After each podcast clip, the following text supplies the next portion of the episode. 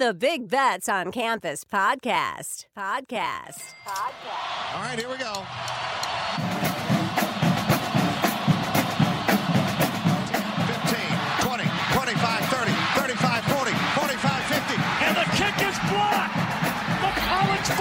15,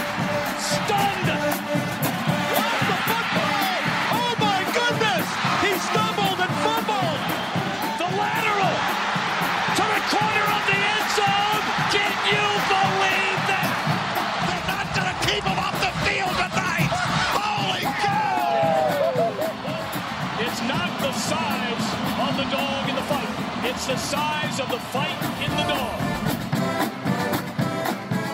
What's up, Degenerate Nation? Welcome to the Big Bets on Campus podcast. This is the Big 12 betting preview. I'm Stucky and back as my co host and ready to roll is the one and only Colin Wilson.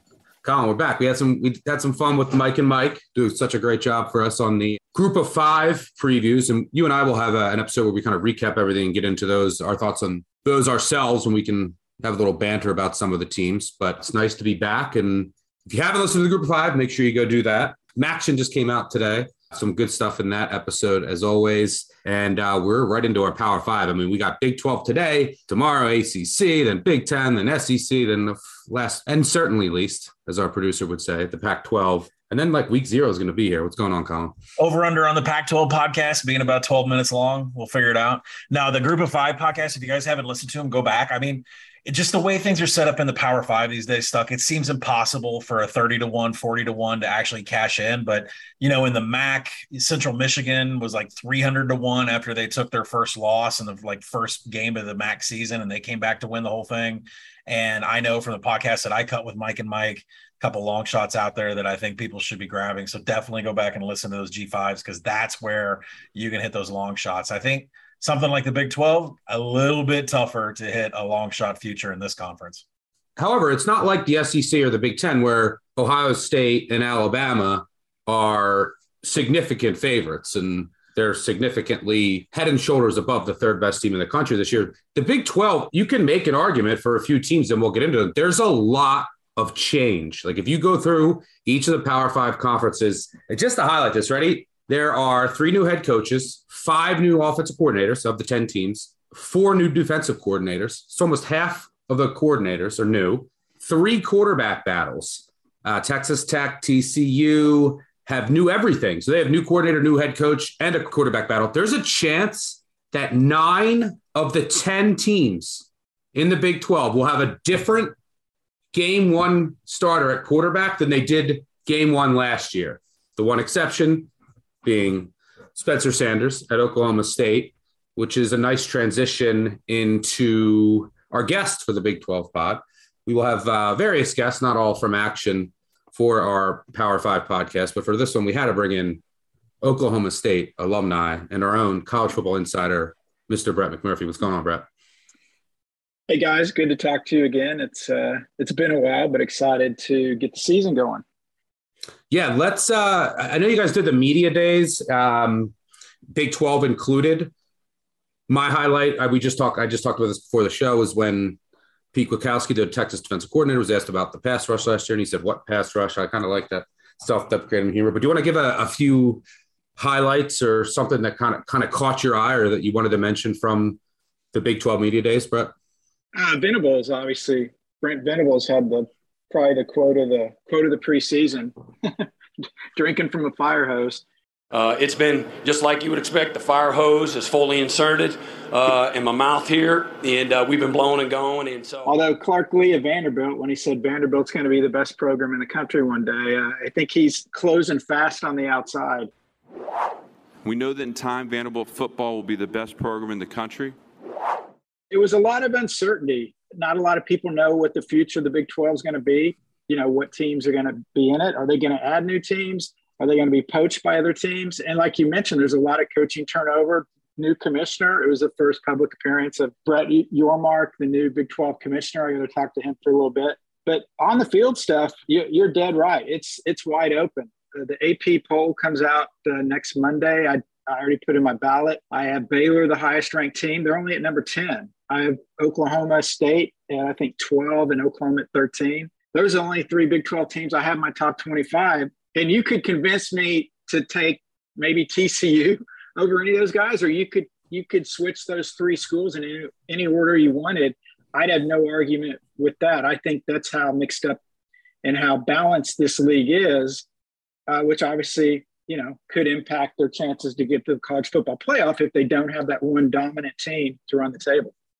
Yeah, so you think that there's going to be sort of a cannibalization effect here where there's not that much separate there, there's no team that you think can really separate from the pack which means that you're going to have every team's going to have a loss or here or there which is going to eliminate them from playoff contention is that how you see it playing out Yes, Duck. I don't. I don't see anybody in the league finishing with fewer than two losses. And if you've got two losses, you're not going to get to the college football playoff. At least not the 14 version. Uh, maybe somebody will surprise me. I just think you know, again, that's how competitive this league is. Um, maybe there's a surprise out there. Maybe Colin disagrees, but I, I don't. I don't think anybody gets through league play, non-conference play. We get to the first week of December. I think whoever is in the Big 12 championship game, both teams will have two losses. Yeah, especially tough for Texas if everything works out for Texas. But they play Alabama, right? So like That's your margin for your margin, yeah, your margin for error after that game is minuscule. Oklahoma, you know, the Oklahoma Texas are obviously going to play each other. Their tough out of conference game is at Nebraska. Um, so not as tough as Texas, but yeah, you can certainly make a case that everyone's going to have a couple losses heading into the Big 12 championship game. Before we get into more on the field stuff, do you have any update on anything breaking or over the past week or just rumors you're hearing about realignment as it pertains to the Big 12? Yeah, I mean, literally while we're talking, something could happen. And by the time this thing gets posted uh, Tuesday, things may have changed. I don't think it's going to move that quickly. I think if you're a Big 12 fan, what you got to look for and what you want to root for, if you, again, if you have an interest in the Big 12, you want the Big 10 to take some more teams from the Pac 12 because once that happens, then anywhere from two to four teams would go from the Pac 12 to the Big 12. And then I think you could see the Big 12 with 16 schools. The Big 10 would have 16 or more. The SEC would have 16 and the ACC would have 14, and those would kind of be your four power conferences. The Pac 12 would kind of be fending for itself, or whatever schools are left over would have to go join the Mountain West. Yep. At Media Days, I believe you you talked a lot with Sonny Dykes and, and Joey McGuire, the new coaches at TCU and Texas Tech, respectively. I like the coordinators they all brought in. I mean, bringing in Kittley from Western Kentucky to run the offense at Texas Tech, and then we've talked about this before with Gillespie from Tulsa, one of the, I think, most underrated defensive coordinators in the country, bringing him into TCU along with Garrett Riley as the offensive coordinator. Texas Tech also brought in Tim DeRuyter as the defensive coordinator. Either one of those teams you think is more undervalued than the other, or any of those moves stick out to you more than the other? Or are you fans of both, or don't, don't like one? What do you think there? Yeah, well, I mean, McGuire, you know, I talked specifically with him about Kittley. Obviously, he he kept an eye on what Western Kentucky did last year with our favorite uh, Bailey Zappe. You know, Texas Tech, kind of like the old Kingsbury day, they're going to put up a ton of points. Can they stop anybody? I think still they're going to finish in the in the bottom half of the league. TCU, I think somebody that you know I talked about. There's a lot of balance in the Big 12. I know Colin, I think may have a future on TCU to win the Big 12. I like TCU as a as a outside. If you get out of those top three, I like TCU.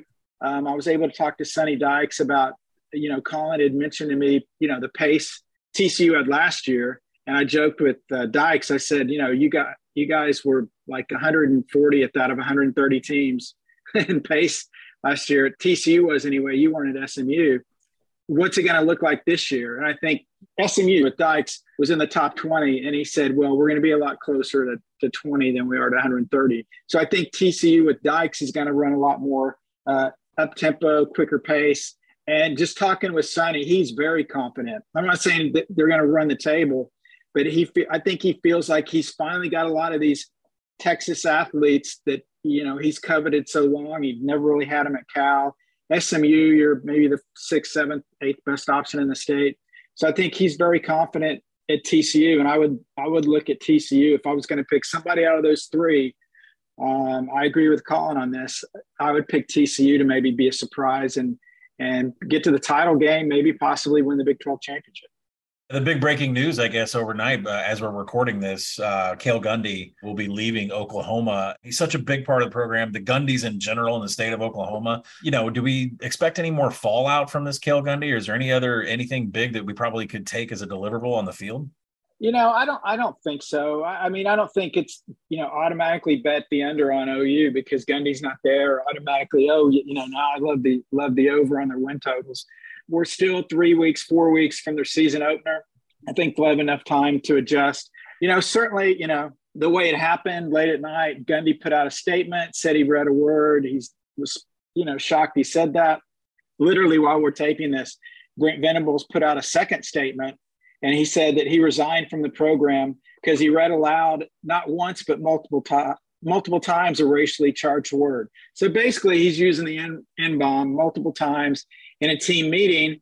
Obviously, the, the players had a major problem with this, and he's no longer there. But yeah, Colin, I don't think you're automatically going to say, "Oh, take take the Oklahoma unders." Uh, it's it'll be a distraction, but you know it'll be old news as far as Oklahoma, and something else will come down the pike to kind of bump it from the headlines. Brett, Oklahoma State, as we mentioned, you are, are, are an alum. Their win totals at eight and a half need your you can if you want you can give a sentence or two or just tell me if you think they're going to go over or under. Well obviously colin and i will go through every team in the big 12 shortly. And then uh, i need an official pick from you. Who wins the big 12 obviously last year osu six of their 12 wins by eight points or less. Of course two of their losses were by five points or less including that big 12 title game. Yeah i'm still bitter about that looking at Collins power ratings, Oklahoma State's favored in eight games. So eight and a half makes sense. Five of those games by double digits. They're only an underdog by more than seven points projected one game, and that's Oklahoma. Colin has them about an eight, eight and a half point underdog. I'd like to go over the eight and a half, but then you look at how how they won so many coin flip games last year. You guys know this better than I do. That stuff usually evens out the following year.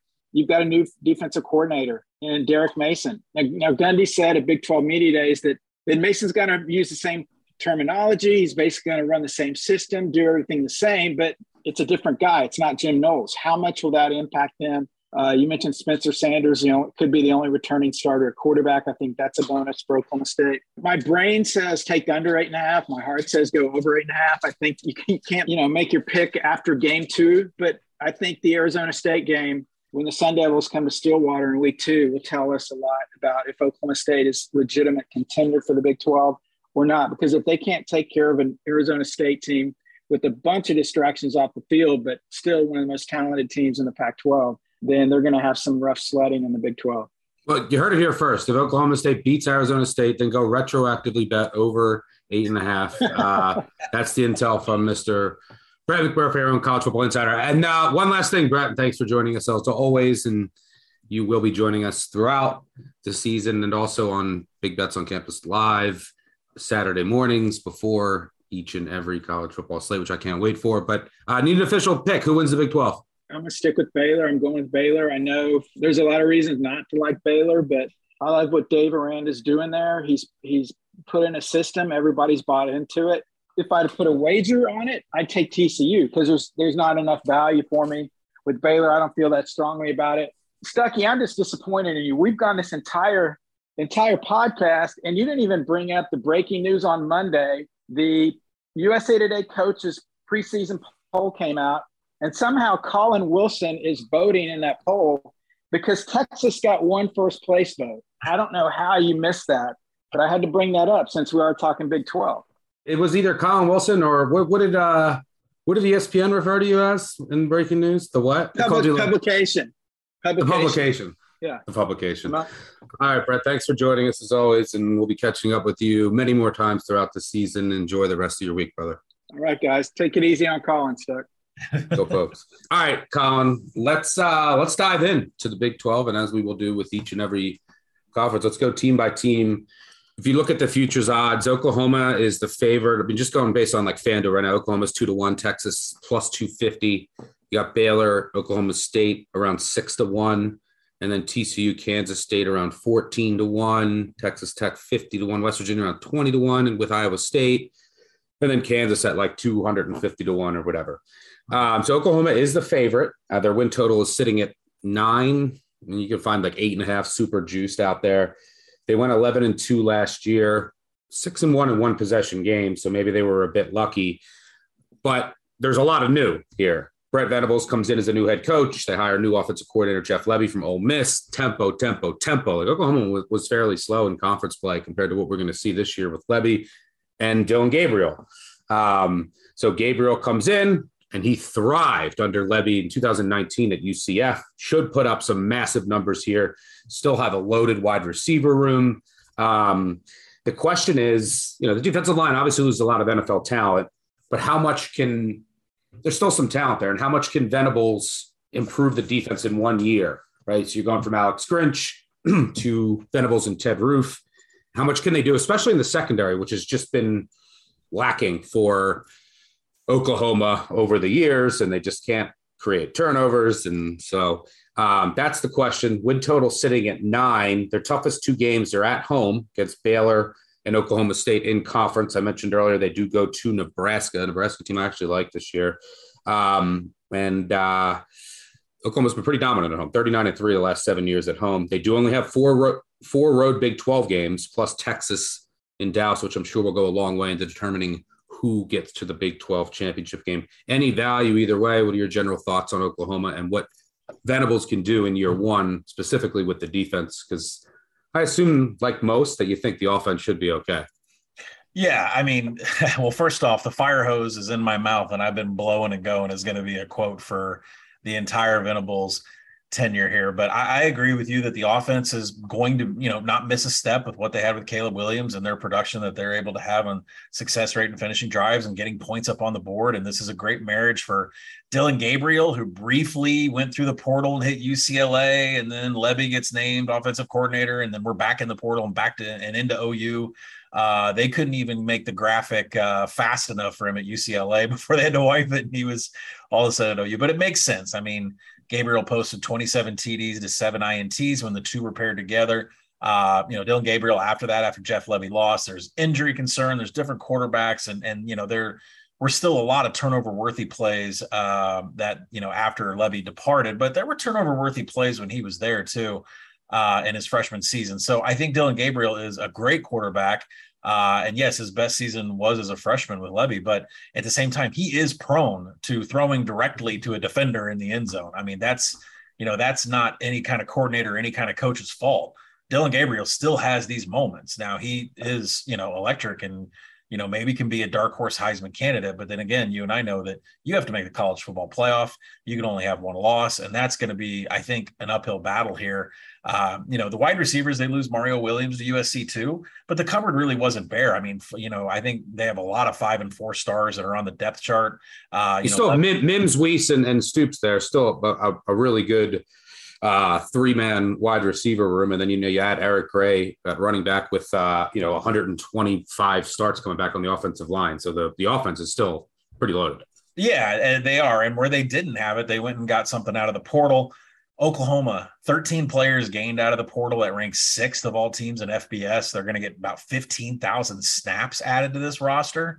And I think really the handicap on this team isn't the offense it's the defense. Now, Venables has not come out and said that this roster was soft, and he hasn't called Alex Grinch soft, but I think the mindset of what this team used to be under Lincoln Riley is definitely what the OU fans and alumni are pointing at that Riley couldn't win a college football playoff game because you know the team was soft. But Venables, you know, is definitely trying to install a new culture. Uh, he's going very hard on them during two days during fall camp, uh, summer practices, summer workouts were, were pretty legit uh, in the heat that we've had here in Oklahoma. But he wants this team to be absolutely tough. Uh, but I have a monster issue with this defense, which is why I don't think. I mean, maybe they can win the Big 12. There's some questions at the top, but I don't think they're going to the college football playoff. And I would be not surprised if they finish the season nine and three, which will go under nine and a half. And the reason for that is that there's no linebackers here. I mean, we have some returning to the back, uh, to, to the secondary. We have some players returning to the defensive line But when Venables was at his best, he had James Skalski for six years as the captain of that defense at Clemson. He had Mike Jones, who's now, you know, we'll talk about him in the LSU preview. He's now at LSU. But those two linebackers, the, the defense for Clemson thrived on getting everybody lined up. And if you want to say stealing signals, you know, there's sugar huddling, stealing signals. Venables is great at that. We'll get to the ACC pod and how that translates to them.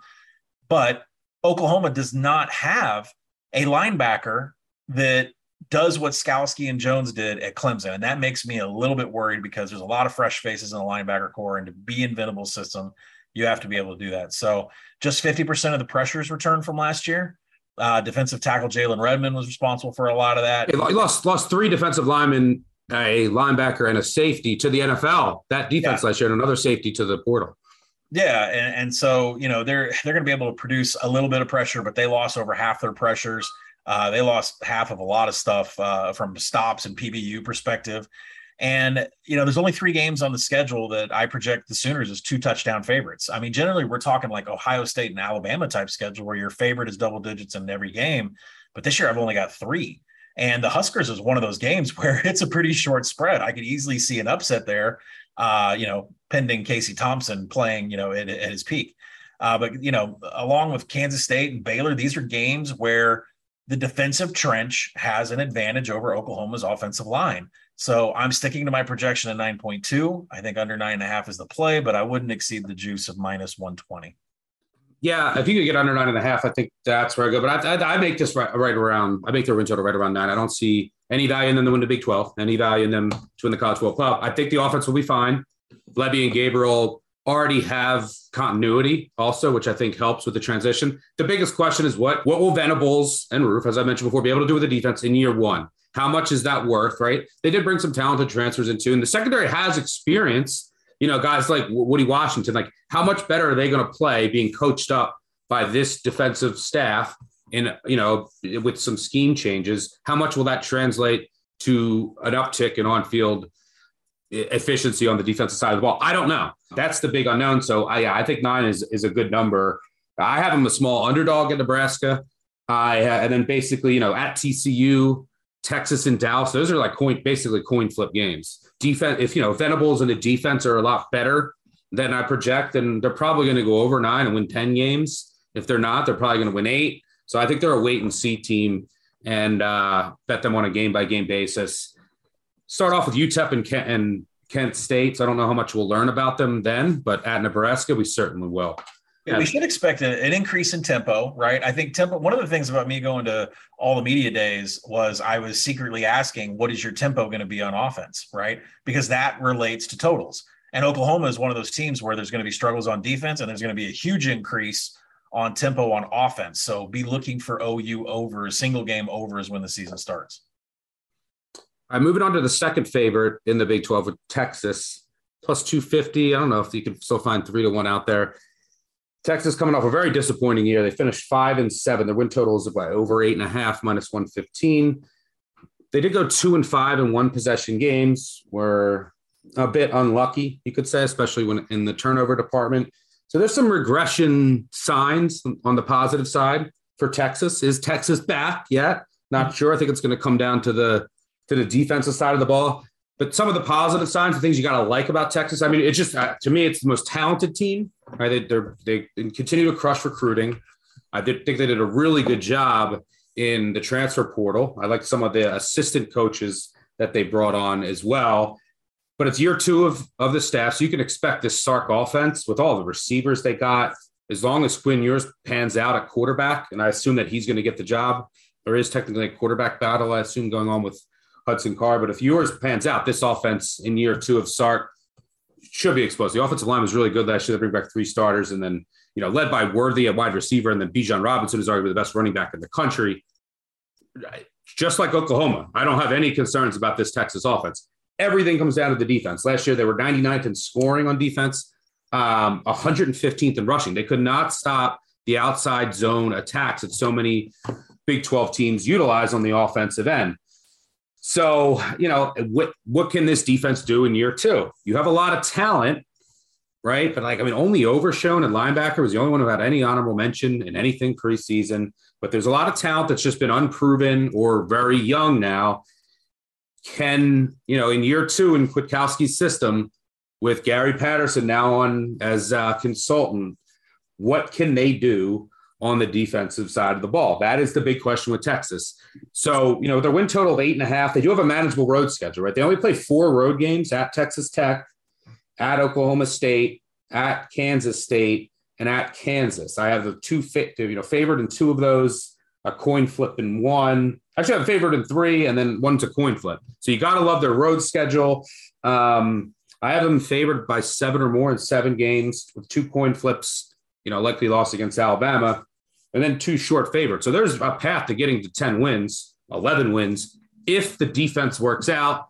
And then, you know, obviously a young quarterback has to come in and step in, but you have, you know, kind of card as, as insurance as well. So uh, it just comes down to what you think this defense is going to do. And to me, with all the talent here, Sark in year two, the defense can only go one way but up. And I love what they did in the portal. I mentioned I love some of the assistants they brought in. I don't want to go Texas win total over, but I did play some plus 325 to win the Big 12. Um, I don't think that they should be different than Oklahoma. For example, that game in Dallas, I have that game as a true pick, right? And you can assume that one of those, the team, the team that wins that game, most likely going to go to the Big 12 championship game. Um, so I played some plus 325. It's down at 250. I don't really like it if you at 250, but like three to one or higher. Um, I think Oklahoma and Texas should be kind of have the same questions on both, like with both teams. And I think that I have them power rated basically equal. So I took a shot plus 325 on the upside. Like I don't want to go over eight and a half because if it doesn't work out on the defensive side of the ball, then they're going to lose some games. And who knows? Maybe they'll lose to Kansas again. They go to Kansas late in the year. So what are your thoughts on Texas? Your boy Sark. Yep. Get ready to ride on, baby. Let's go. What are your thoughts on the Horns? Are, the, are uh, Texas back? It was great to catch up with Coach Sarkisian at uh, Big 12 Media Days. He, uh, everybody was asking him about his thoughts on Alabama conference realignment, and then I was asking him flat out about how much 12 are you going to run? What's your pace going to be? Tell me about Jahleel Billingsley coming through the portal because you loved him at tight end from Alabama. So uh, it was good to kind of chop it up with uh, Coach Sark at Big 12 Media Days. But I mean, there was, I think the thing that you're not going to get in the spreadsheet is that you're going to have to throw out last year's stats this defense wasn't talking to each other. They weren't communicating. They didn't accept P- Pete Kwiatkowski's scheme.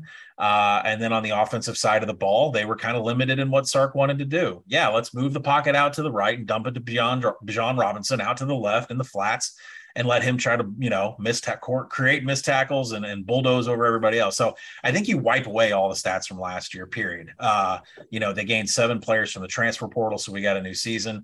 And this is a tough handicap because of Quinn Ewers, right? How many passes have we seen this kid throw? I keep hearing yep. it, we have different arm angles and he can throw off of one foot, leaning the other way. Very Patrick Mahomes type things that we're hearing about what he can do as far as spinning the ball. And then the other side of the ball is the defense, right? And the players weren't bought into Pete Kwiatkowski's uh, defensive scheme. Of course, none of those players were his. And Gary Patterson joins the staff. Now, I don't know how we say this. Uh, my daughter calls it spilling the tea. Uh, she's a teenager. She calls it spilling the tea. So if you want to know what the tea is on Texas, Patterson was not a coach that Sarkisian went out and got uh, there is sort of a, a, feeling out there that Patterson was kind of forced in uh, to help with this defense to see what, you know, and both him and Kwiatkowski run the 425. Uh, and now they're comparing notes and they're kind of tag teaming it up. Even though one's a defensive coordinator and one's an analyst, Do you think that uh, Gary Patterson is more there to get boots on the ground and get these kids communicating with each other. And if something happens with Pete Kwiatkowski and his job and gets fired midseason, Patterson was brought in for that role too. So that you know, it leaves me with even more questions on the defense. But, you know, last season, the second half, I, I just I think that the whole roster fell apart. Communication was such a big deal that Sark has said we've been doing team building all summer or the rest of the winter, all summer long. Players weren't talking to each other. Uh, and that really comes down to, you know, DeMarvion Overshown, uh, who talked about how they're, you know, spending so much time together uh, and, and, they really need to do, be better at calling out coverages, adjusting to audibles. So we'll see if that defense is a is a more polished product, and and you know if the message that the coaches are giving have been received. Something we can't handicap until we see them on the field. They're a, a modest 65% on both sides of the ball, uh, according to TARP. Uh, of course, you know Xavier Worthy is there. Uh, he's the leading you know target here for whoever's going to be the quarterback between Hudson Card and Quinn Ewers. And then when I get back to you know, Card and, and Ewers. My whole question is, is are we going to see Hudson Card play in the first two games of the season against ULM and Alabama, and we save Quinn Ewers until after you know the, the Tide come to town? Or are we just going to throw him in there and say, you know, let's see what you could do? So that's going to be the big question as we as we get up there. Uh, and you think they just let Hudson Card just get uh, just let Will Anderson tee off on Hudson Card for an entire game and then bring in Ewers next week? I wouldn't be surprised, right? Because the conference schedule is right in front of you, and why not start them off against a UTSA defense that lost just about everybody too? So. Uh, you know, I agree with you. Over eight is the play, but it's so small. I project 8.3. There's juice built into that over eight. Uh, and I think if, you know, we've gone through Oklahoma and Texas now, and there's not a real huge betting deliverable. So let me give everybody a betting deliverable. And that is the fact that I went to Big 12 Media Days, and all Sark could talk about is how much he loves Coach Saban, how, uh, how much he loves Miss Terry. They treated him like family, they boosted his career. The respect level is out the door. Well, you expect that out of a former proto, you know, someone that coached under Saban. But then I went to SEC Media Days, and Saban was literally gushing like it was one of his own children, talking about how Sark is very special. He's one of the best coordinators we've ever had on staff. The level of respect that Saban was giving to Sark, I, I didn't hear that. I don't hear him talk that way about Lane. I don't hear him talking that way about Kirby, any of his former assistants. Sark has a real special place with Saban. And so that spread that opened up at 14, it's going to start climbing, it's going to steam. And for me, I think Alabama goes in there, and of course they could beat them by 50 if they wanted it. This defense is not communicating, and all these problems that I talked about exist before, but I don't think that's going to happen. I think Saban is dead set on going in there and giving them the Notre Dame playoff treatment, which was give me three scores and sit on the ball. They get to 14, we'll go score a touchdown. But you know, we're gonna run, we're gonna milk clock, we're going to keep this. The, prob- the problem is though, is if Texas run D is not improved at all, is that like does that mean that Alabama is still just going right down the field and scoring touchdowns at will, running the ball? That's the only fear. I think this number steams to 20 and a half, though. I think you and I Saturday morning doing the show with Brett, and we are watching a screen that just flies this thing up to 19 and a half, 20. And so you can, and I'm not saying take that number now. I'm saying you can guarantee week two, and when you and I are doing that live show an hour before kick, I'm looking at that Texas number, and if it's at 20, I'm going to be hitting it because they're not going to quit the entire game. Alabama is not going to be trying to rub it in on Sark whatsoever. Uh, and you, I don't expect to see Bryce Young or a whole. I mean, Alabama has injury concerns all the time. Cameron Latu, we'll get to SEC, but Cameron Latu's already banged up. Every year, there's a, there's a Waddle, there's a there, you know there, there's always somebody that's hurt. So I don't expect to see Bryce Young playing in the second half. I don't expect to see a lot of the starters in the second half. So backdoor. Yeah, there could be some. Alabama's offense could have a little growing pains early in the year. Yeah. Um, so you could see some, you know, with their offensive line and receivers, like there's the best team in the country. But um, yeah, I think a lot of it depends on the Texas quarterback situation. Yep. Um, so like, what's like you said, is it going to be? I wouldn't really trust Card from what I've seen. No. Do we see Ewers early? Do we also like anticipate is it Card, and then if it's a blowout, does Ewers get run like that? Could then are you better looking at Texas live? I don't know. So there's a lot to get to before we get to that. But I like Texas as a shot to win the Big 12 if you can get three to one Don't or blame. better. Um, I have I actually have them slightly ahead of Oklahoma. I know all my friends in Norman who I love, um, and Boomer Sooner fans are not going to like to hear that, but I do love the hire of Venables long term, and I think it raises their ceiling because in order to get to a national title, a real national title contender, their defense needed to be fixed, and you would assume that Venables will get that done over time. All right, let's move on to the third and fourth. The teams with the third and fourth best um, odds to win the Big 12, and that's Baylor and Oklahoma State, both sitting at around six to one. I'll tell you, Brett gave his opinion on the win total for Oklahoma State. I'll I'm curious to get your thoughts. My favorite win total in the Big 12 is Oklahoma State under eight and a half. Negative regression candidate right off the top. They were plus 11 in turnovers last year, which is, I don't think they could duplicate that with all they lost on the defensive side of the ball. And they still have Spencer Sanders, who yeah, the guy still has what 40 turnovers and 32 starts. He's you, you never know when he's going to have a clunker of a game when he just gets charitable and gives the ball away for an entire game to the other team. They were six and two in one possession games last year. They had lucky wins versus what you could argue Notre Dame, Oklahoma, Boise, uh, an inverted whistle, and Texas. You know they got that pick six that's changed the game. Unlucky versus Baylor and Iowa State, but certainly very unfortunate overall. And a big theme that you'll see with a lot of the win totals that I like are coordinator changes that I think are either not valued enough or overvalued in the market. And I law, I, I, I just think that the loss of Jim Knowles is massive. And he, the second, I mean, they lost so much on that defense uh, to the portal and to graduation. You lose four of you, four or five extremely productive defensive backs. You lose Malcolm Rodriguez at linebacker.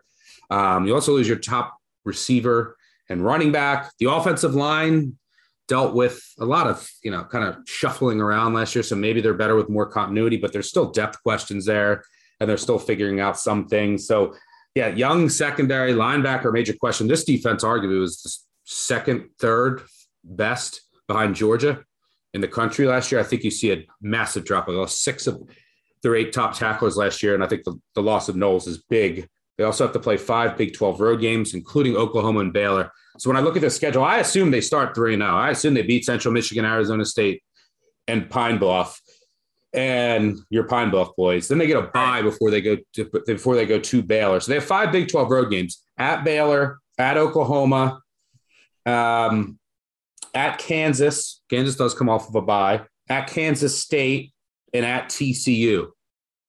Let's let's call. I, to me, that looks like two and three you know, TCU, Baylor, say, you know, Oklahoma, Kansas State, and we'll give them a win at Kansas. But maybe that's trickier later in the year if Kansas is improved and Kansas is coming off a bye. Let's call that two and three, which I think is realistic. Then they got to sweep their home games to get to nine wins. And, you know, they play Texas in conference, Texas Tech, Iowa State, West Virginia should be wins, but I could see them dropping one of those games. And then they also have Texas at home. Um, so I make this a little under eight. I think there's a lot of regression coming from Oklahoma State. Another thing to keep in mind with these offensive line questions, their back, their their backup quarterback is now the quarterback at Nevada. If something happens to Sanders, there is no experience behind him, and then it could get really ugly. Um, so I think there's more questions than answers with this Oklahoma State team. Loss of Knowles is big.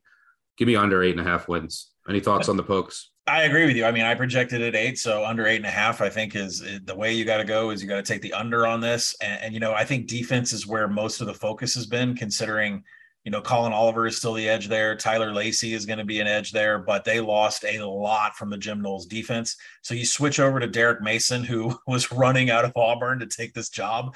They both both Knowles and Mason run a 4-2-5 defense. They like their nickel defenses. And if you look at what Auburn posted last year under Derek Mason, top 50 in success rate, 39th in finish defensive finishing drives, and 31st in havoc. So, you know, he kept Auburn uh, a little bit outside of what average defenses do in the SEC play. And then when you get into this season, he's got to come in and take over after Jim Knowles, who is off to greener pastures at Ohio State. So, uh, you know, the defense returns just 19% per tarp. And, and Collin Oliver was a big part of that havoc, a part of that stops, and a part of the pressures. And I, I, don't think, you know, Brett mentioned it. There's a lot of, there's no scheme change here. There's no verbiage being changed, is what the players are using. And they're, Oklahoma State's only really proven solid at the edge positions. And then they have a safety, uh, Jason Taylor the second. So that's it. Besides that, there's going to be a lot of crossing routes uh, that these offenses are going to attack them at, especially around the linebackers. Uh, corners are going to be a little bit of a problem here. So you know, we could be back to some real high scoring games. That is if the offense can keep up. Because you're right, if Spencer Sanders gets hurt, we don't know what Oklahoma State's going to do on offense, which I was shocked when I got to Big 12 Media Days. I heard Spencer Sanders preseason, Big 12 quarterback. I said, How many quarterbacks are there in this league? Where's everybody gone? And Spencer Sanders is the number one quarterback in the preseason Big 12 voting. Um, you know, the Pokes didn't hit the portal hard. They acquired just five players. Uh, one of those offensive tackle from USC to kind of bolster the trench Sanders does get all of his wide receivers back, with the exception of Tay Martin. He was the leader. Uh, Brennan Presley kind of leads that group. Uh, and, and, you know, there's going to be a lot of questions about who's going to handle the rock behind the line of scrimmage. We don't really know what their rushing attack is going to be. On the schedule, I agree with you. I mean, and you're in the Big 12, you're always going to get either four home games and five roadies, or it's going to be vice versa. And this is the season that Oklahoma State's got to have five roadies. The Pokes have three games that they should win in non conference. I say should because Central Michigan is there. You can look up the history. Uh, Oklahoma State, double digit favorites in two conference games against Kansas and West Virginia. After that, I'm not sure coin flips against Baylor, TCU, and Kansas State or, you know, you can't write them in as victories. We're going to get to those teams, but the projection of Oklahoma State is eight. I think under eight and a half is the play. I can't see how they get nine on this schedule whatsoever. Uh, you know, it's not something where I think they completely fall apart because I believe Gundy, I don't have this in front of me, but I, I think he's won at least six games every single year he's been in Stillwater. So I don't think they're going to just fall off the face of the earth. But, uh, you the know, floor is high here. Like, you know, they're going to Yeah. win six, Yeah, the six games high. at the minimum. but no one, there's not going to be nine wins. Yeah, I, I agree with you here. Uh, the other team that I mentioned was Baylor, uh, the defending Big 12 champs here. They were they were pretty they went 12 and 2 last year. Uh, Dave Aranda's doing a tremendous job. Jeff Grimes' back for year two of offensive coordinator. Looks like Blake Shapen's going to be the quarterback. He closed the year out. I'm not as sold on him. Bohanon leaves. I wasn't sold on Bohanon either. And they have to replace a lot, like all their skill position players. That's the main question at Baylor. And then, you know, they also lost, I mean, they lost their top two running backs, their top seven receivers. And then on the defensive end, defensive side of the ball, they lost four of their top five tacklers. Uh, their win total is what, sitting at around eight. Um, if I had to bet this, I would go under, mainly because I'm not sold on the quarterback situation. I do have questions about uh, the skill positions. Five Big 12 road games. They go to OU, Texas, and Iowa State. They also go to BYU, um, and they get they go to West Virginia. West Virginia's off of a bye. They get Oklahoma State off of a bye. Um, gun in my head, I go under, but I think it's priced about right. Um, but I'm just not a fan of the quarterback situation. If that pen, plan, if that ends up working out, then they could certainly repeat. But what are your thoughts on the Bears? Under by far. Uh, this is one of the first totals that I hit. Uh, I project this at six. SP Plus has this, I think, at 7.2, 7.4. So under eight, under seven and a half is the way that I would want to go. Uh, and if you look at it just based upon TARP, uh, passing, receiving, rushing yards, Baylor lost a lot of skill positions. They lost absolutely everybody. You go on to the other side of the ball, defensive pressure stops, PBUs, that took a major hit too. So Aranda's got to rebuild here. Uh, and, you know, like I said, although the running backs and the wide receivers are gone, the offensive, the offensive line, probably the best in the Big 12. Among those is Connor Galvin, should be an all-American. Uh, and, and, you know, Shapen, I'm not a Shapen fan. 18 dropbacks with pressure last year, just 54% adjusted completion percentage. So, you know, if the offensive line is better, that's going to keep him out of trouble. But we saw Shapen take off out of the pocket and take some licks last year, and he's he's got to learn to to not do that either. Get out of bounds, get down, or not take off at all. Uh, the good news for Baylor is you have the easiest rank of SP plus defenses of any other Big 12 team. So that is in the good news for them. But this projection is just way too high, and it's based upon the fact of what they did last year. The defense has a lot of holes to plug. It's Aranda's defense, so it's multiple. I mean, there's like five to six different personnels that you're going to be running, so you have to learn that. Among the transfers are Jaxon Player on the interior line. Love Uh, him. yeah, I mean, he's going to be great. And of course, Siaka Ika is going to return to the defensive line. He's top 20 in the nation as a pass rusher, as a rush stopper individually in FBS. So I like what Baylor does in the trench. They're going to be able to punch people in the mouths on both sides of the ball. But this projection is way too high and depth at quarterback and no skill positions. I'm out on an over here. I don't think they can win the conference, and I'll take an under. Yeah, I would tend to agree with you. By the way, is RJ Sneed, did, is he from Colorado? Why did he transfer to Colorado in that horrendous offense? Um, Bagman, and the speaking of- NIL.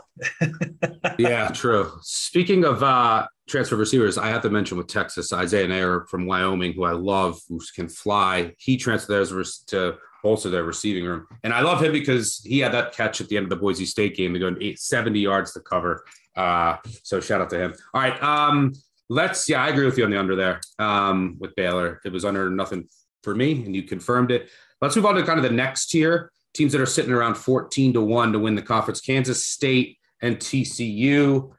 I think you made a bet on TCU to win the conference. Kansas State, the question with them is okay, you have Adrian Martinez coming in for Skylar Thompson, you have Deuce Vaughn in the backfield, and now Klein, Collin Klein, new offensive coordinator. I think you're going to see a, a more up tempo offense at Kansas State than we're used to seeing. Um, do have some questions at the back back end of their defense. Klein was impressive in the bowl game calling plays, but again, he was playing an LSU team that was like had like 10 guys available. Uh, Kansas State does have five Big 12 road games. Iowa State, West Virginia, Oklahoma, TCU, and Baylor. They also get Texas at home, but Texas is coming off of a bye. I mean, I only have them with like two really likely wins South Dakota and Kansas at home. Uh, you know, they have three true coin flips and then, you know, five semi coin flips. So Kansas State, tough team to project. I think the win total is about right. Um, and I know you love TCU. They have a quarterback battle of their own, um, but I love all their hiring. So I think you're probably going to uh, touch on that. But Sonny Dykes, Garrett Riley, Joe Gillespie, who I loved at Tulsa. Uh, what are your thoughts on either one of these teams? I'll let you start with TCU and why you bet them to win the conference. Yeah, I mean, from a TCU perspective, I think this is the most underrated team, maybe in Power Five right now. Uh, that starts, and you've already mentioned them. That starts with the hire of Joseph Gillespie, defensive coordinator. If you're not familiar with what Tulsa did during the pandemic season of 2020 with Zaven Collins, that was all Joseph Gillespie. And when I went and talked, you know, Sonny Dykes gets up on stage at Big 12 Media Days and he says, I have the best defensive coordinator in the nation. And I think some people kind of sat back. I didn't sit back. I said, that's true. I think he does have the best defensive coordinator in the nation. Biggest winners in TARP by far, 90% on both sides of the ball are coming back. 15 players gained and 11,000 snaps via the transfer portal. So all those numbers you saw last year on defense, which were god awful and almost worse than FBS, Forget that for TCU. Uh, they are the fourth highest team in players gained from the transfer portal. And with Gary Patterson gone, maybe a new voice in Gillespie is going to get through to the kids, and we could just throw all that away because TCU is 127th in tackling, and that is all based on coaching. There's plenty. Bottom of- 10, you can argue a bottom 10 defense last year nationally based on a lot of the underlying stats. Yeah, lawn chairs, statues out there. So I, it was pretty bad, but defense is going to be fine. We'll throw it last year out the door because Sonny Dykes is going to get this team going. Now, tempo is a really big deal. Uh, Brett's right. They were 83rd. TCU was 83rd in tempo, and SMU last year, I believe, was 13th. So TCU is going to have some high scoring games, and that goes into the offense with Chandler Morris and Max Duggan. Now, we don't know who the starter is going to be, but I would say care? it doesn't matter. I don't, yeah, I don't think it matters. I, they're both going to be able to score a ton of points. Quentin Johnston, uh, fifth in the nation in average depth of target. They have so many weapons for this air raid. Yeah, their wide receiver, their wide receiver room is great. And finally, the offensive line returns 80% of snaps from last season. I could go on and on and on. Let's just say this morning, shoving money across the counter, TCU minus 10. That took some steam from up from eight and a half against Colorado in week one. I love this team to be in the Big 12 championship game, which means buying 14 to 1, 16 to 1, 18 to 1. You got a chance to hedge there. Uh, I'm completely sold on the frogs. Yeah, 113 career starts in the offensive line, and they dealt with a ton of injuries last year. They had five different starting right guards. So get a little better luck in that aspect. And you could see, you know, and the defense obviously has to improve. That's the assumption here. The defense was what 122nd rush D, 118th scoring D, 119th overall, just from a statistical standpoint on non uh, schedule adjusted. So yeah, if the defense with Gillespie, who we both love, improves, and you know the, the talent is there, especially on the back end, then like I have to have to replace some important pieces up front. Um, but you could see a big jump from TCU and their five and seven record last year. Kansas State also around 14 to one. Is this just come down to like Martinez? Like Martinez Yeah. giveth and Martinez taketh. Um, any thoughts on Kansas State and, and the Deuce Vaughn show? Well, first off, Coach K is 22 and 13 and one against the spread since he took over Manhattan. So don't try to fade Kansas State game to game. It's just it hasn't worked out, and I don't think this team is one of the best stringers. I mentioned Baylor was best offensive line. Uh, Kansas State's right up there on both sides of the ball. Uh, but this does. This comes down to Adrian Martinez. Now they were trying to dress it up at Big 12 Media Days, right? I got to talk to Adrian Martinez and Deuce Vaughn. Deuce has fumbled once and over 300 carries in his life, and I said, "Well, what's the key to that?" Because now you guys got Adrian Martinez, and Adrian Martinez knows that that's a, a point of emphasis. But he also said, "Listen, we're going to be running off. You know, we're going to running the ball a lot between the fullback, between Deuce. We're running a lot of 21 sets, so they're going to try to take some pressure off of them. But at the same time, Adrian Martinez, 30 interceptions and 42 fumbles recorded at Nebraska during his career. Uh, I'm a little nervous about an offensive line that returns just 40% of snaps. Uh, Deuce Vaughn, in my opinion, is the best all-purpose back probably in the nation. Uh, and I think you know Collin Klein taking over at offensive coordinator is is great. Optimus Klein is back, you know, in our in our vernacular. We can talk about him, but uh, you know the offensive line. I got some worries about some of the experience that we have there. The defensive line, though, uh, Felix and Anudike-Uzomah and Eli Huggins are animals. They're bigger than houses. They're going to be great, but the problem is the back seven cannot defend passes. They cannot tackle. And as much as I love Kansas State and I'm going to back them week to week, I couldn't take them to win the conference, mostly because the defense just has way too much to prove from a tackling perspective. All right, moving on to the next tier with two teams that are around 20 to 1, West Virginia and Iowa State. And these two teams I've grouped together for another reason that out of all the Power Five teams, they might have been hurt the most via the transfer portal. Iowa State, in addition, lost all of those seniors, including Brock Tober, Brock Purdy at quarterback. You know, you lose uh, a stud running back, so much on the defense. We have two restart, returning starters on the defense. We'll have new quarterbacks on both teams. West Virginia will have JT Daniels, with play calling now going to offensive coordinator Graham Harrell. I think that'll be good for the offense. But your boy Neal Brown under 500 uh, total in three seasons. Tough non-conference road trips to Pitt and Tech, but they do only have four road Big 12 games. And then with Iowa State, you know, one of the most disappointing seasons last year. They finished seven and six. Their win totals at six and a half. By the way, Iowa State win total six and a half. West Virginia sitting at around five and a half. West Virginia does have tough non-conference road trips to Pitt and Tech, but they do only have four road Big 12 games, as does Iowa State. Iowa State obviously has to go to Iowa too, but these two teams were just crushed. I, I, Iowa State just a bizarre year last year. They went one and six in one possession games. They lost on a 62 yard field goal. They didn't convert a two point conversion against Baylor. Now there's no expectations here. Under the radar, is that a good thing? It's a really young secondary, uh, just a gutted roster. Dekkers will take over at quarterback. Hard team to figure out, but is this like the spot where you do buy Iowa State when there's no expectations on them? And uh, similarly, West Virginia with a new quarterback, gutted by the transfer portal. A lot of questions on that roster. Um, trenches are a lot more set than the other positions at West Virginia, but there's certainly questions with both of these teams. Any thoughts on either or both? Yeah, I, both I have as unders. I'll start with Iowa State. I project them at 6.2.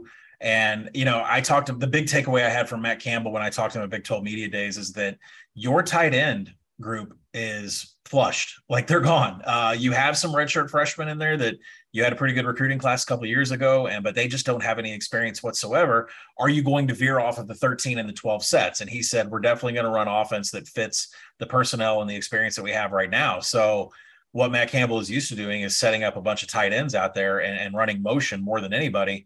That's it's going to be a complete offensive reset here and that makes me extremely uncomfortable especially when you have a win total of six and a half when all you need is six to make this the longest streak of Iowa State going to a bowl in program history in over 120 years. If they make a bowl this year, that's got to be the goal. So I'm not really sure what the goal is to win seven games, but uh, I mean, there's a complete rebuild rebuild here on offense. And speaking of, you know, I said that Coach K at Kansas State was highly profitable.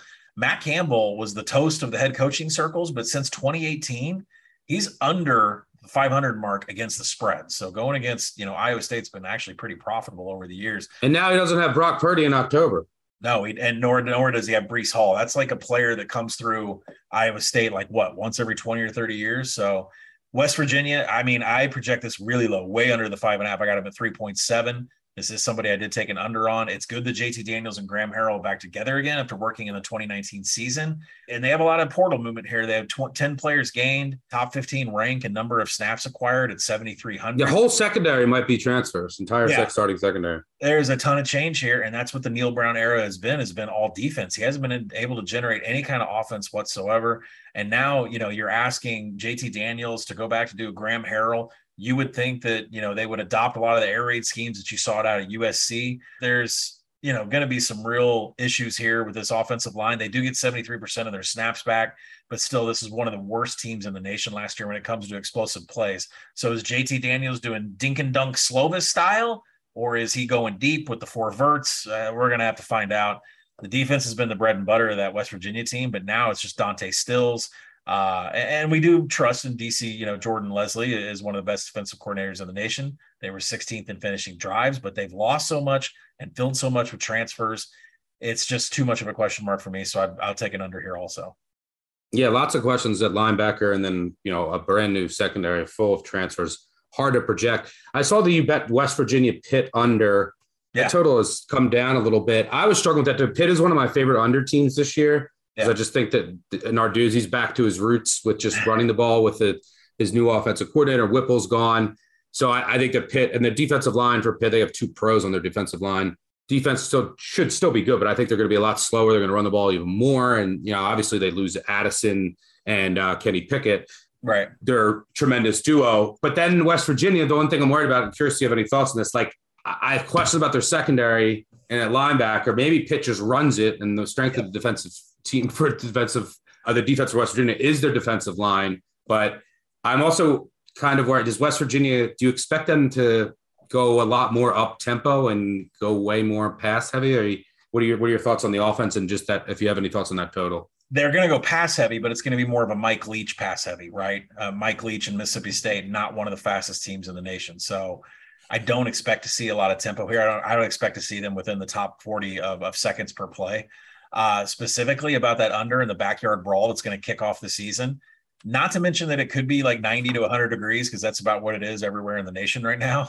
That bet was pushed across the counter uh, by a, a, runner for me. Uh, the second I got done talking to Pat Narduzzi uh, in the uh, lobby of the Westin. So let's just say Pat Narduzzi is extremely happy with Frank Cignetti coming in as offensive coordinator. They are going to probably be the slowest offense in the nation. He wants to run the ball on every single down. Uh, and I just don't expect to see any kind of pace whatsoever. And I have enough trust in the in the Pitt defense that could shut down any kind of high tempo or any dump offs that Graham Harrell wants to do with JT Daniels. I think it's a real tough opening game considering what Pitt's defense is. That number was uh, when I made the bet was 54 and a half. It's down to 52. Key number of 40. You're going to want to get this bet in before key numbers of 51 and 49 because I think the under is just going to keep going. All right, moving on to the final two teams in the conference. We'll start with Texas Tech. They're about 50 to 1 to win the conference, win total five and a half. Um, thing to note here, a lot of changes, right? You're going to have a new head coach, Joey McGuire, new offensive coordinator, Zach Kittley from Western Kentucky, Zappy Nation, um, new defensive coordinator, Tim DeRuyter, new special teams coach. You have a um, quarterback battle in camp. I think it's either going to be Donovan Smith or Tyler Shough. I, I think Shough's going to end up winning the job based on what they want to do, but that is yet to be determined. Um, they have some questions at receiver and along the offensive line, and of course the defense. It's Texas Tech. How much better is the defense going to be? Interesting schedule. They have tough non-conference games versus Houston and NC State. They do only have four road Big 12 games, but they host Oklahoma, Texas, and Baylor. Right, so like three of the top teams in the Big 12. I generally don't like that for a win total over when you get a lot of the tougher opponents at home. Um, so like the seal, the floor isn't that high here, especially you know the only given win is you know you assume Kansas and Murray State at home, and that's it. I mean, a lot of your kind of the middling teams in the Big Twelve, you're going on the road to play, um, and then as I mentioned, you're playing Houston and NC State in the non-con. Uh, thoughts on Texas Tech? Yeah, I mean, to me, this is another under. There's too many moving pieces here. Uh, 9,200 career snaps gained through the transfer portal. That is top 10. So not only do we have a new head coach, new coordinators, we got a lot of new players there.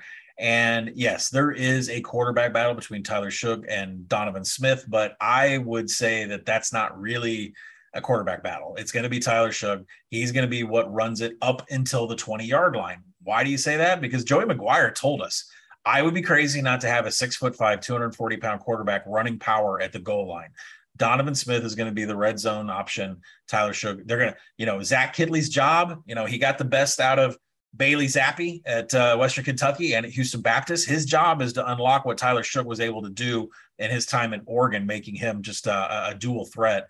We'll see if he can pull that off. But you know, Tim DeRuyter comes in as the DC. Anybody that's been listening to our podcast for years knows I am not a fan of him as a defensive coordinator when he was at Oregon, when he was at Cal. There were drops in finishing drives, there was drops in havoc and success rate defenses generally got worse the years that he was there. And he plays a very bend, don't break. Like you can have the entire field and then we'll firm up once we get to the 20. So I'm, that's just the way Texas Tech go. Uh, we're going to bet a lot of in, we'll bet a lot of overs uh, during the Texas Tech season.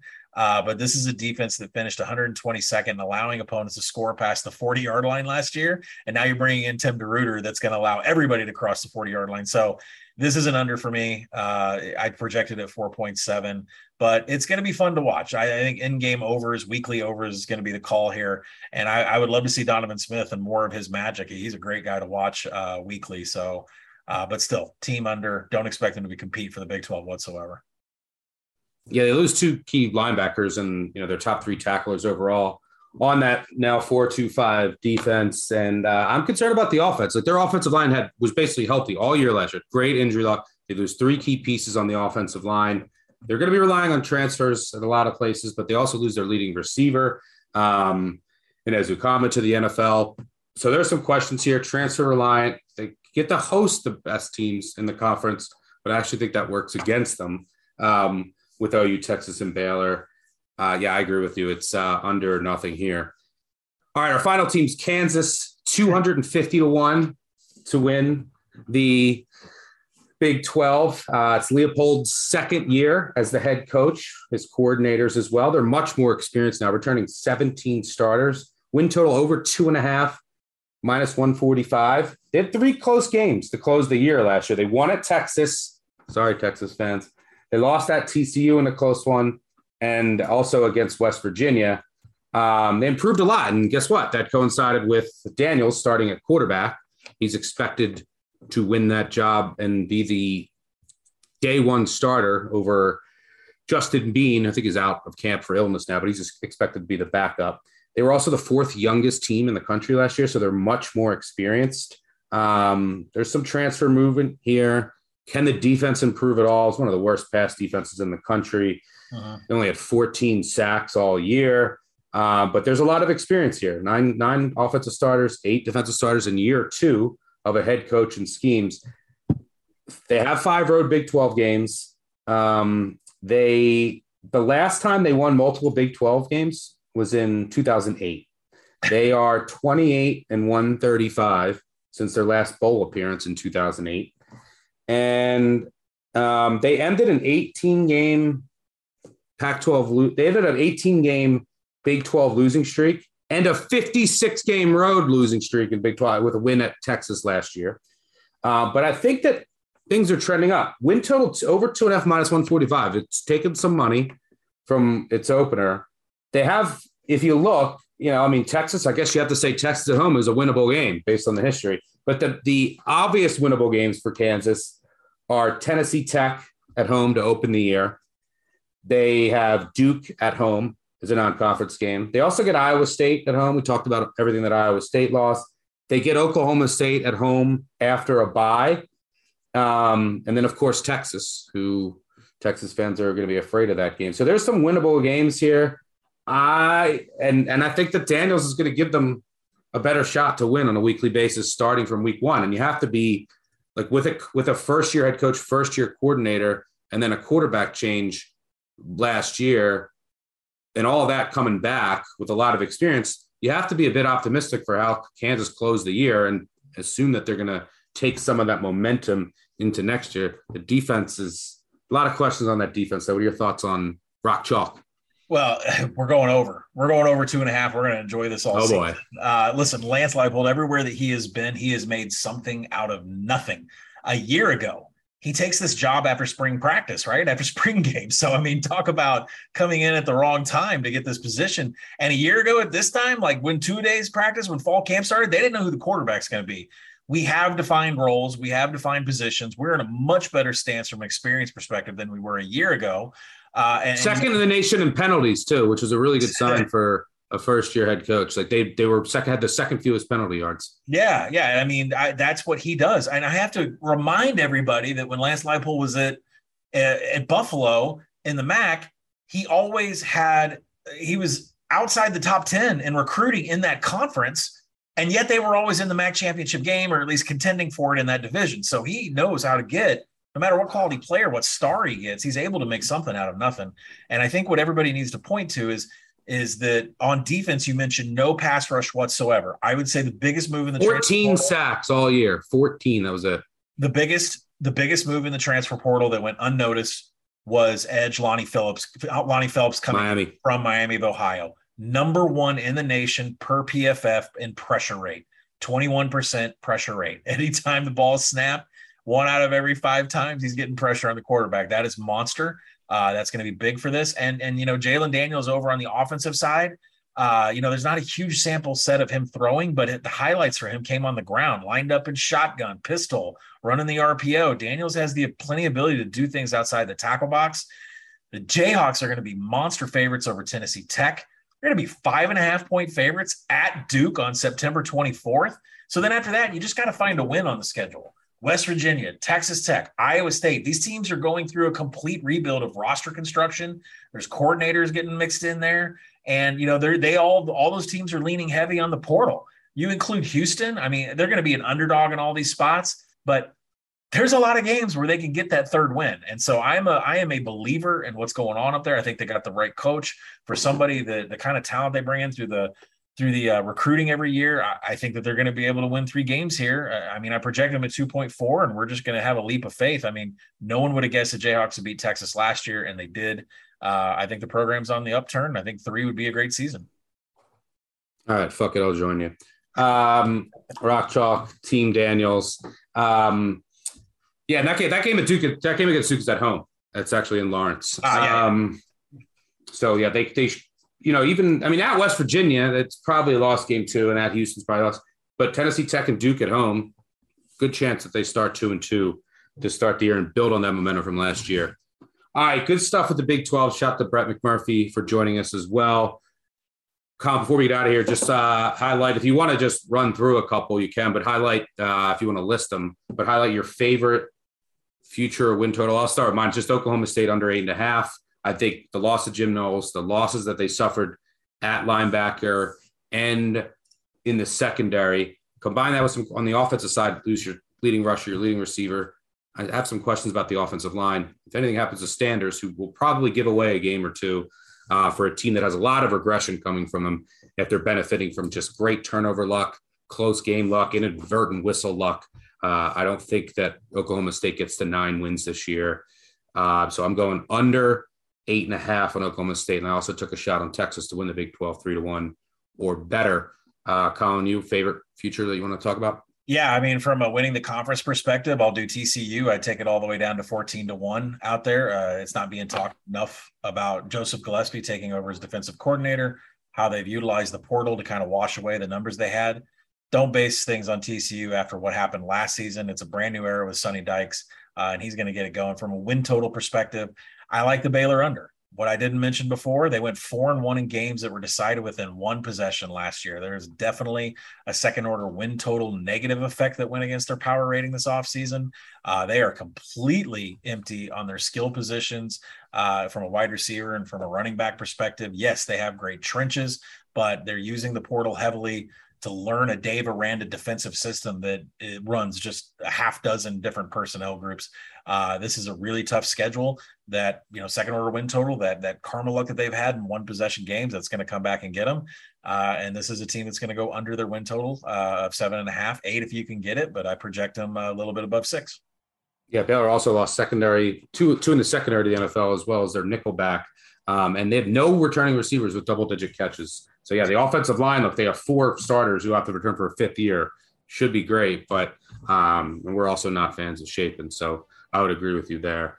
All right, thanks everyone for tuning in. Like I mentioned before, we'll be while you're listening to this, it might already be out, but we're doing the ACC betting preview tomorrow, followed by the Big Ten, SEC, Pac-12. We'll have two episodes for the SEC, and before you, then we'll have a recap episode go over all of our favorite features, go through every conference with Colin and myself. And then before you know it, the week zero preview will be here. Make sure you tune into the group of five episodes all year along with Mike and Mike and do a great job as well. So thanks for tuning in. By the way, we're back. We just came back. We're going to be just pumping out episodes so reviews help. We'll be doing some a lot of giveaways here. So make sure you leave a five star review. And if you haven't done, if you already did one, you know, borrow someone's phone, borrow your girlfriend's phone, steal your friend's phone, leave a five star review. Um, and then, you know, if we mention the name, you can reach out and say it was you who left the review. We'll do giveaways. They help us out. Subscribe, unsubscribe, subscribe. Tell a friend, tell an enemy. Appreciate everyone listening. It's time for us to get back to work and get ready for the ACC betting preview podcast. We'll catch you soon. Cheers. Peace out.